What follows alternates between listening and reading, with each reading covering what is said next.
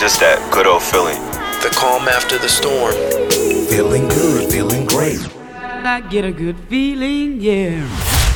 Welcome to episode number 59 How to Solve Your Biggest Problem Like a Consultant.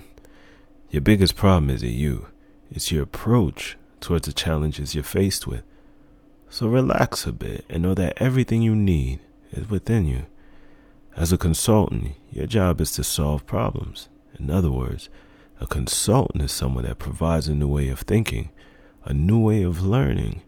Although the problem solving skills aren't always clear, I've got a few for you. Beware. The best way to tell that something isn't right is by always being aware.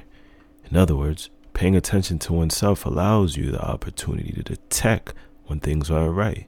In breaking down your problems, you must first be able to pinpoint that inner shift that takes place.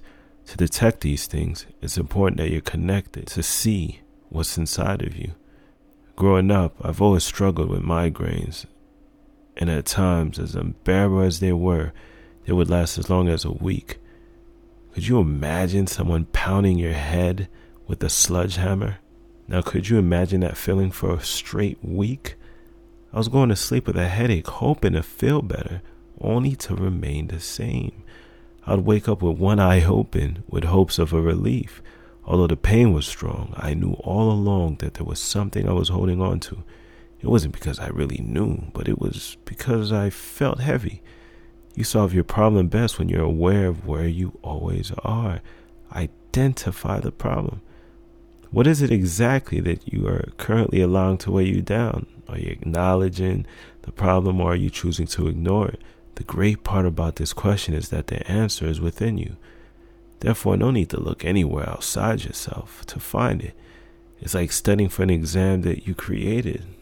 Why would you, right? No need to study for something that's already inside of you. Identify the problem. You know what it is. If you are aware of yourself, where you stand, it's in you to release. I remember observing my uncle while in his store. I could have been enjoying him, but instead I could feel a shift inside of me. Definitely not one in the direction I wanted. At that exact moment, now that I was aware, I had to identify what it was.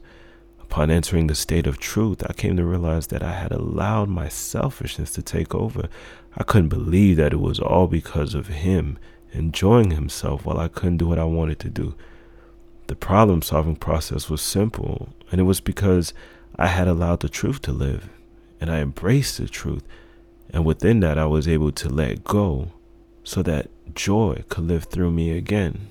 I was also able to appreciate my uncle and the time we had before us to spend together. Your biggest problem isn't what's in front of you, it's how you accept your current reality that helps create the next.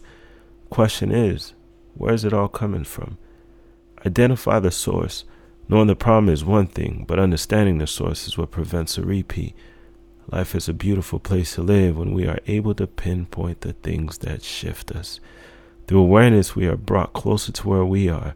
Therefore, the closer we get to ourselves, the closer we get to being free. We all know the source. The question is, are we making room for clarity? The reality is, the truth lives inside of each and every one of us. What stands between us and the truth is what causes us what we refer to as problems.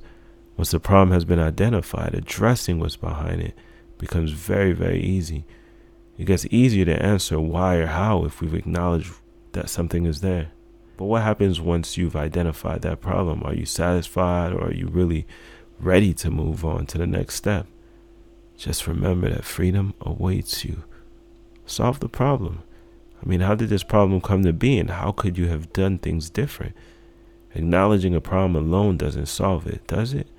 Of course not. Solving a problem means that we have taken back our present and have chosen to reject the past. The best problem solving method helps us move on. It doesn't keep us behind. What we are able to take from you, what were you able to take away from your experience? Were you able to build, or do you still feel broken? When we solve our problems fully, we free ourselves and give ourselves permission to live. Join me next week for episode number 60 How to Live Happy and Courageously in Life. Life's curveballs can send us running for the hills, But the responsibility we have to ourselves, to our existence, should always allow us another option. Let's explore those options. Same time next week.